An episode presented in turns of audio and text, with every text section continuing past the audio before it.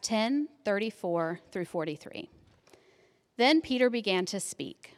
I now realize how true it is that God does not show favoritism, but accepts from every nation the one who fears him and does what is right. You know the message God sent to the people of Israel, announcing the good news of peace through Jesus Christ, who is Lord of all.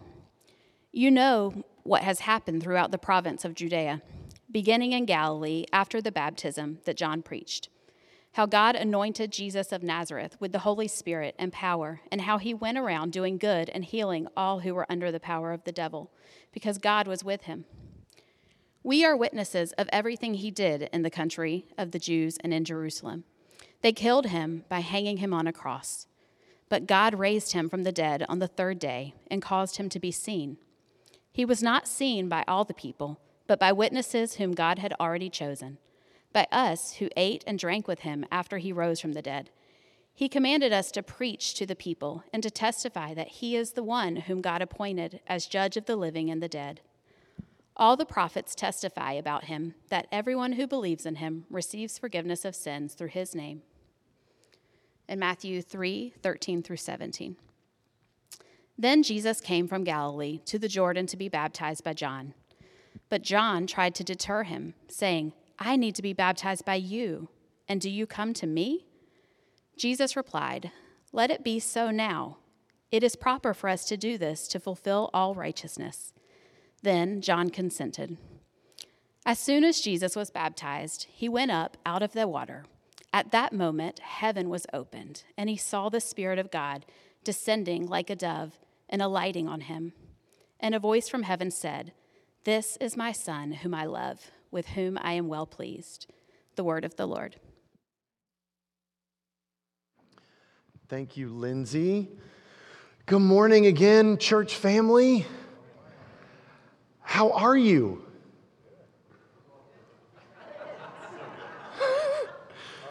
no, really. How are you? Like, I ask that as a real question. Like, not to just tell me, you know, what you're supposed to say, but I don't know, think about it for a second. How are you? Things could be better. If I'm being completely honest, um, I've been a little depressed over the last week or two. I took my dogs for a walk the other day, which requires me to walk essentially through my neighbor's yard. Don't worry, they're okay with it. Um, and this neighbor really decorates well for Christmas. Um, and as I went to walk the dogs through the yard, I was welcomed by this, um, which is their, their like reindeer that's been terrifying our dogs for several months, just falling over. Just, I don't know what happened, might have been wind, whatever it was, but I just felt like he was speaking for us all in that moment. I mean, it just felt like a metaphor for life the week after Christmas, maybe even beyond.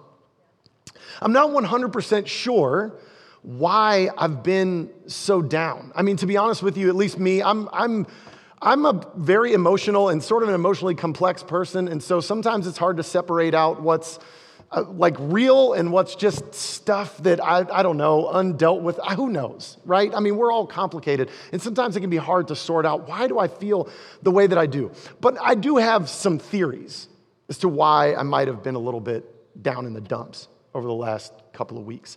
First, I think it's possible that some of it is just natural, right? Seasonal affective disorder is real. Matter of fact, sometimes I wonder if just calling it disorder is wrong because I think maybe we all just feel sort of bad when everything is just brown and dead and gross and gray, right? I mean, right now the sun is up for like nine hours a day. I took the family to um, a, a, women's basketball game in Chapel Hill, and we were driving, and I was like, "Oh my gosh, it feels like midnight. What time is it?" It was 6:30. That's ridiculous right? Life in general right now just feels like a movie in black and white or sepia tones. It's just terrible. And we can be super judgy sometimes in the church about like old pagan winter solstice festivals. And like, yeah, I mean, they, there was sort of misguided worship in a lot of ways, but right now I kind of get it, right? Like, like the Athenians in Acts 17, like they didn't know really what they were worshiping. It was sort of a nameless thing that they were trying to worship. But at least they got intuitively that this is just a hard time of year to be human. And so they created rituals and things to try to help them hold on to some kind of light and life in the middle of darkness and death, right? We, on the other hand, in all of our modern wisdom, we try to create the hap, hap, happiest day of the year and whistle past the graveyard for a month, then just drop people into the dead of winter with two months of gray and nothing to look forward to ahead of them, and just be like, they'll be fine. They're resilient. Second, I think that some of this sort of depression might just have to do with consumerism. Obviously, we live in a consumeristic society. That's almost stupid to even say at this point because it's so obvious. But Christmas, again, obviously, has become the crescendo of our consumerism year. And simply put, consumerism is pretty much scientifically proven to make us depressed. A 2012 study or group of studies by a, research group at Northwestern University showed that not only does participating in consumerism make you depressed, but simply being environmentally surrounded by consumerism increases depression. In several of their experiments, simply showing participants pictures of materialistic goods like cars, electronics, jewelry, etc., as opposed to more neutral images of things like nature and things like that, it led to them reporting higher levels of depression and anxiety. Just looking at pictures, even if you're not actually doing the buying, when you're surrounded by consumerism, it has a tendency to make you feel depressed and anxious. And if I really think about it, I honestly think I might be this depressed after Christmas every year. I feel like it's just become my norm, and I suspect that it, this is at least part of the reason why. And of course, there is a fair bit of irony in the fact that we now have made Christmas, what we call the most wonderful time of year, perhaps the season or the day that's actually most likely to make us depressed. That's nuts. Finally, and I think this relates to the idea of consumerism pretty closely, but I think we've made Christmas in our culture the ultimate expression of the quick fix mentality. Christmas in our culture, at this point, I think, is less a holiday and more a utopian myth.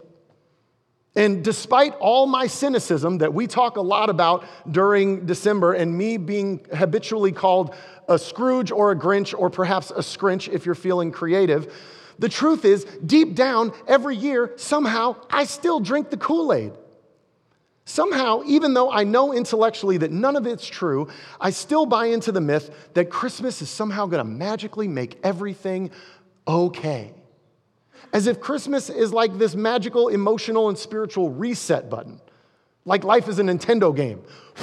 Just blow in the cartridge and push reset. We're all good. And the day or the week after Christmas, all the young people, if there are any young people in here, was like, what's he talking about? Blowing in a cartridge. All the old folks are like, oh yeah, we know. We used to do that too. What's wrong with the game? I don't know. it's fine now. and the day or week after Christmas, though, is when this utopian myth that we live in for a month or more comes crashing into reality. All the new furniture people gave you has to be put together now. The game that your son was super excited to get and you loved watching his face light up when he got it. Guess what, mom and dad? Now you have to play it a lot. And it makes no sense whatsoever.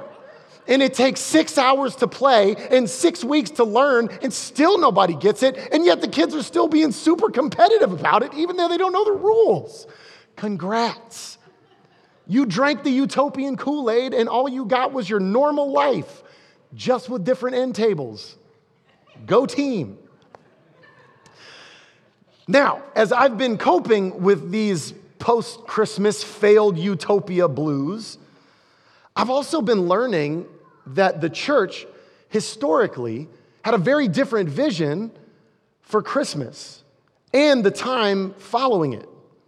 As you all know, a little over a year ago, we started following the Revised Common Lectionary, which has been really educational for me, I will say, and probably for Curtis as well. We, you know, low church Protestants, we think a lot about the texts of the Bible.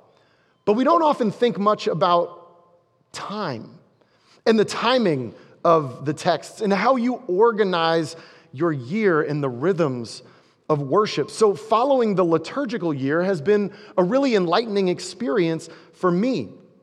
And what I discovered this week is that the historical vision for Christmas is very different from what we've created in our culture. And I think it could even, if we could figure out how to follow it and worship in, through that method again, it might even be an antidote to our modern post Christmas malaise. Here's the general outline of the liturgical season surrounding Christmas. First, obviously, we have Advent, which begins on the fourth Sunday before Christmas and runs all the way up to December 25th. As we discussed in December, Advent is not Christmas. Advent is not supposed to be the most wonderful time of the year. It's supposed to be a time of waiting and longing and anticipation. It is, in a sense, to Christmas what Lent is to Easter. Perhaps some of our problem is simply the fact that we're trying to feast when we're supposed to be fasting. And then Advent, of course, brings us to actual Christmas Day on December 25th. But unlike in cultural Christmas, Christmas in the liturgical year is not a day, it's a season. So Christmas gives way to Christmas tide or the 12 days of Christmas. Christmas in historic Christian worship is a 12 day feast which continues the celebration of the incarnation. Wait, you're saying? You mean that stupid Christmas song actually has a real background? Yes. This 12 day Christmas feast contains several other observations while we're continuing to celebrate Christmas. On December 26th, we have the Feast of St. Stephen. Stephen was the first martyr in Acts chapter 7. So, this is a day that we celebrate all of those who have given their lives for Jesus in the kingdom. And Stephen was also known for giving to the poor, so the, the feast is typically celebrated by giving gifts to the poor as well. So Christmas is about Jesus' birth, but it's also connecting us to the realities of death and poverty and suffering almost immediately. Then December 27th is the feast of St. John the Evangelist. And according to church tradition, John is the only one of the 12 apostles that was not martyred. He actually lived a full life and died of old age. And John also authored several books of the Bible the Gospel of John, his letters, and Revelations. So this day celebrates long life and the intellectual life of faith. Then, December 28th, we have the Feast of the Holy Innocents, which honors the children in and around Bethlehem who were murdered at Herod's command as he sought to eliminate Jesus when he was born. So, immediately after Christmas in the liturgical year, and while you're still celebrating Christmas, you have three days that celebrate the full breadth of life and life experience. People who are victims because of the world's reaction to the kingdom of God and to Jesus. People who are martyred for God's kingdom, and people who live a long life of struggle trying to follow Jesus and serve the kingdom. And then later in the overall feast, on January 1st, you have the Feast of the Circumcision and Holy Name, which celebrates Jesus being circumcised and named on the eighth day, according to Jewish custom, which of course then connects him to his own people, to Israel, and the long story of God's work in the world. So, Christmas is not just Christmas, Christmas is 12 days of Christmas. And then that gives way to the Epiphany of the Lord on January 6th. Epiphany marks the beginning of the proclamation of the gospel to the world. And it usually, as has already been alluded to multiple times in the service, focuses on the story of the Magi coming to visit the child Jesus. We actually don't know whether it was baby Jesus or child Jesus, who knows? We don't, we're not given the timing, but he comes and visits this child king. This story is a sign and a foretaste of how the gospel is going to be proclaimed to every nation of the world. And so then the day of Epiphany begins the season of Epiphany or Epiphany Tide, which begins J- January 6th, as I said, and then goes all the way to the Sunday before Lent, which is February 19th this year. And the season of Epiphany then focuses on the revelation of God in Jesus as a whole and focuses on Jesus' ministry and the theme of his kingdom and his rule in the world.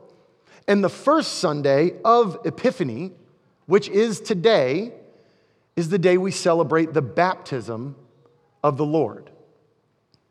So, the moral of the story is in the historic Christian vision for Christmas worship, Christmas is not a day in isolation, it's the start of a season, a season that is rich and multifaceted and make space for the full breadth of human experience birth to death, sadness and joy.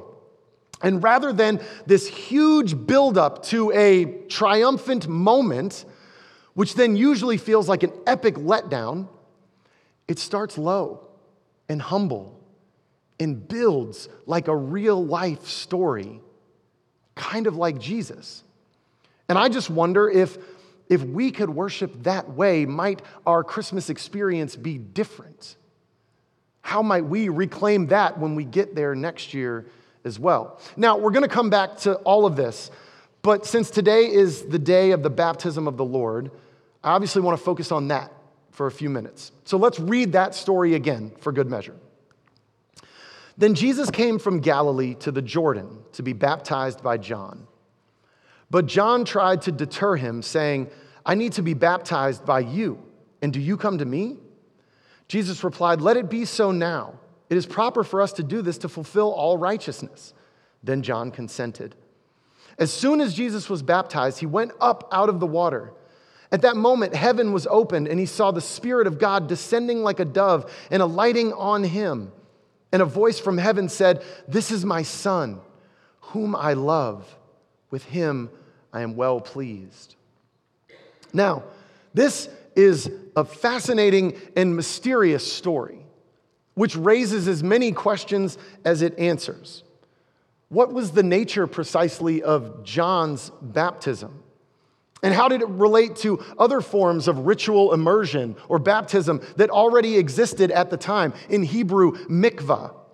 And how does John's baptism then relate to the Christian sacrament of baptism that would come after Jesus' death and resurrection? There is continuity between all three of those, and yet they're all different. And we could have hours of conversations about that. Also, why did Jesus want or need to be baptized at all?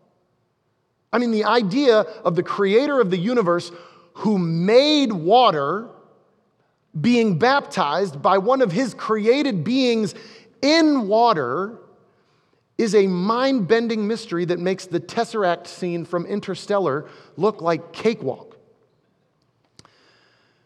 The great theologian, Chance the Rapper, says in one of his recent songs, Child of God, the world should have capsized when God got baptized. I love that lyric because it captures the sentiment that I feel when I'm reading this story. The theological term for all of this is. but for all its mysteries, this text is actually quite clear about some things, particularly its symbolism. John comes, or excuse me, Jesus comes to John to be baptized in the Jordan River. The Jordan River is where the Israelites initially crossed into the promised land after the 40 years of wandering in the wilderness. When they did that, Joshua, Moses' successor, stopped the waters of the Jordan so that they could pass by on dry land, which was, of course, a recapitulation of Moses parting the waters of the Sea of Reeds in the Exodus.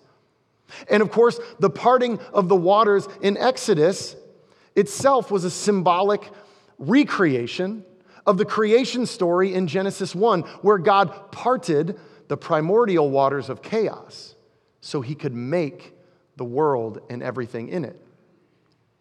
Now, beyond this, the baptism story is saturated, pun intended, with creation imagery. When Jesus comes out of the water, the Spirit alights upon him like a dove. In Jesus' time, in rabbinic commentaries on the book of Genesis, a dove had become the image of God's Spirit hovering over the waters of creation in Genesis 1. And as the dove hovers over Jesus and over the waters, God's voice speaks. Says, This is my son whom I love. As our psalm made clear today, God's voice speaking is the agent of creation. His voice commanded the primordial waters and spoke the world into existence. So, this story of Jesus' baptism, the event that essentially begins his ministry, has this fascinating kind of telescoping effect to it. Looking back and expanding its lens across all the great stories in the history of God's people the entry into the promised land, and their sacred vocation, then to the Exodus and their sacred liberation, and then to the very, very creation of the world and the purpose of humanity itself. And all of this in this story of Jesus' baptism is pointing to the idea of new creation. In Jesus, God is enacting a new act of creation, which will create a new people who will remake the world by being what humanity and then Israel was always called to be in the first place stewards and caretakers of creation, a kingdom of priests, and a holy nation. Now, here's the point putting these two conversations together. In the historical, liturgical tradition, Christmas isn't a day like we've made it. And it's not a culmination of something. Christmas is the beginning of something. It's the beginning of a new story. It's the beginning of a story that leads us first here to Jesus' baptism and ministry, to a commission of vocation, to work that needs to be done. And that work is, again, nothing short of making a new creation in the midst of the old, a new people, a new world. Not just in our hearts and minds where we can feel all warm and fuzzy, but in the real world, right here, right now, among us, together. In cultural Christmas, Christmas is the climax of something. We present Christmas like it's the resolution which is why I think it often feels like such a letdown. But in liturgical Christmas, Christmas is just the beginning. It's the beginning of all the work that we're called to do, work that is deeply and inherently incarnational. It is practical, salt of the earth, dirt under your fingernails type stuff. Stuff that requires people and teamwork and commitment and relationships. So, as we start a new year in this season of Epiphany, beginning, so to speak, in the waters of baptism, I think there's something really important that we need to be reminded of. And that's that the gospel is all about incarnation while we live in an excarnational world. I don't know if you've actually heard that word or that term before, excarnational. It's a fairly new word that theologians have begun to use as they wrestle with the struggles of being the church in the modern world. We live in a world that's becoming increasingly excarnational, meaning out of the body, separate from the body. And sadly, the church is often following the culture's lead on this. We're not quite in the metaverse yet, but with cell phones and social media and televisions and many more things like that, more and more our lives are becoming mediated by technology. And we're living increasingly atomized lives, alienated from both the physical world around us and from one another. And this was happening way before the smartphone existed. I just finished reading Robert Putnam's famous book, Bowling Alone, which was published in the year 2000.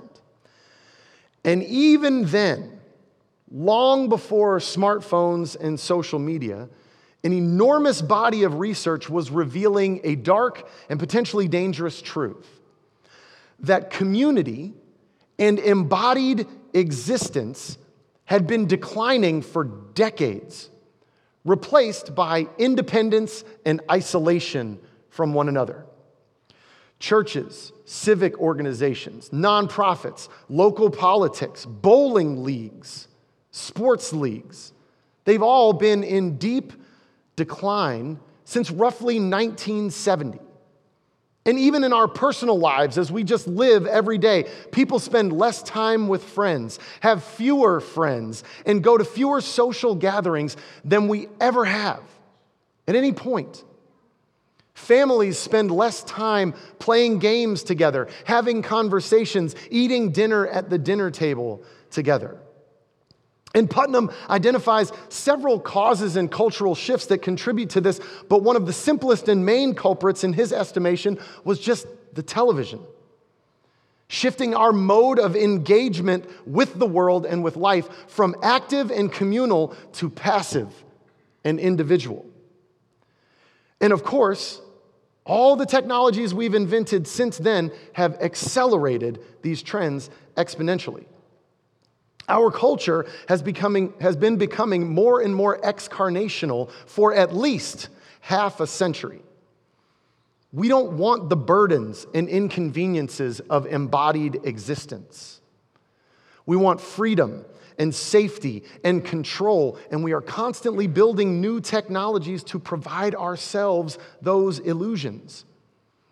But it should also come as no surprise to us that as a culture, we are more depressed, more divided, more lonely, and more pessimistic than ever as well. And that's not my assessment, there's a lot of research.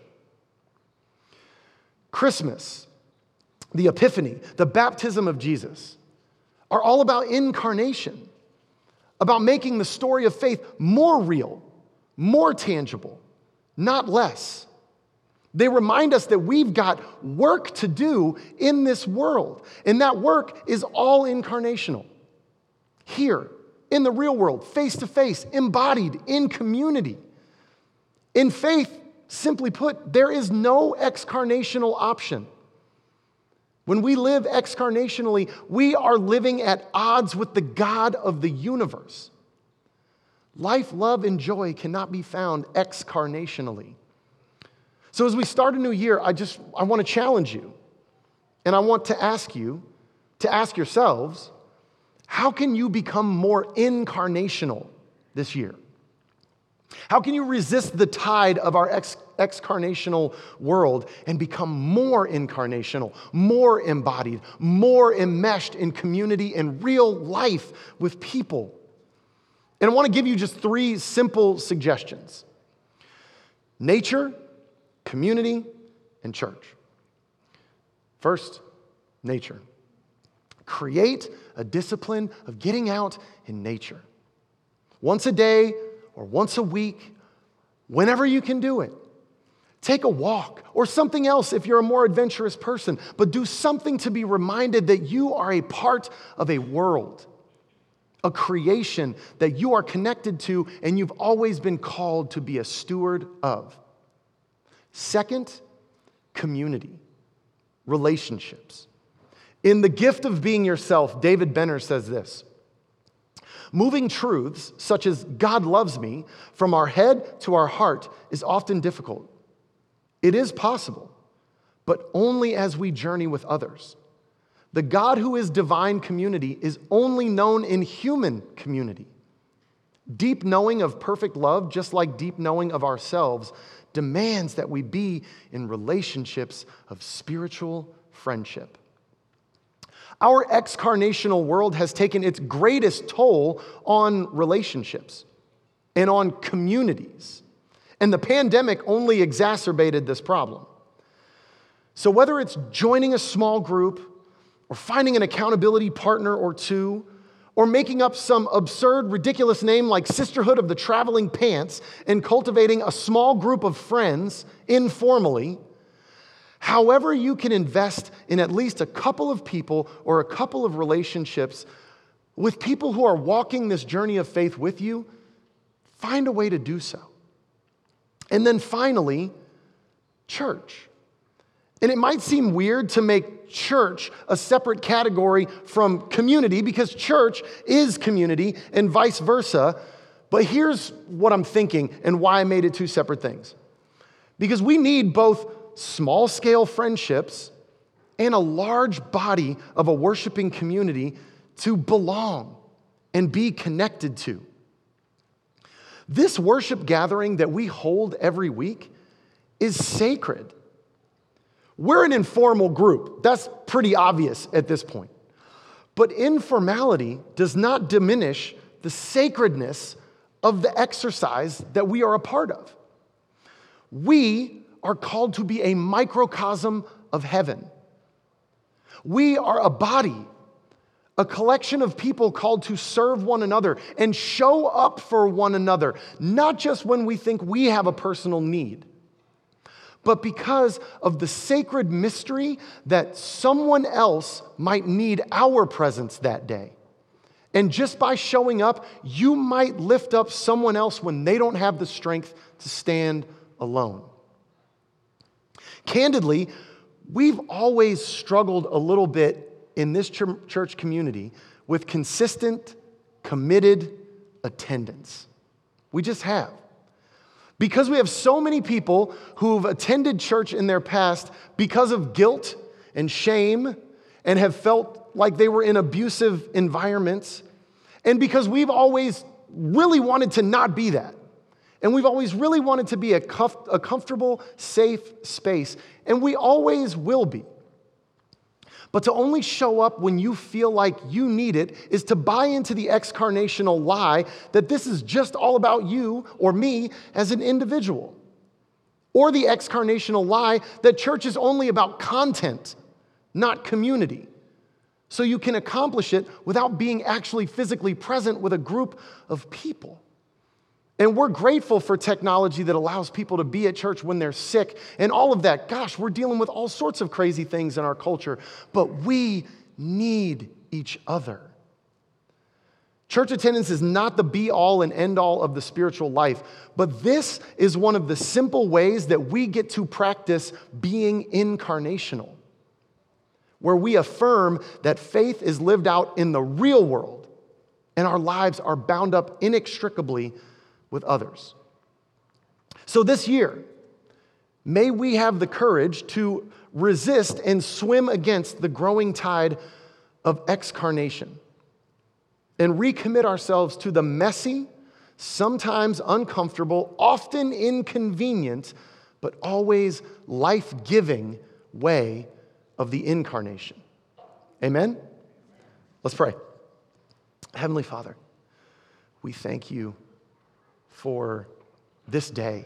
We thank you for the epiphany. We thank you for the baptism of Jesus. We thank you for the reminder that Christmas is only the beginning, that Christmas is the start of a story that calls us into a sacred vocation, a vocation that always has been and always will be done incarnationally and in community. It does take countercultural, countercultural wisdom and courage to be incarnational in an excarnational world. We pray that you would help us to do that. And we pray all this in Jesus' name. Amen.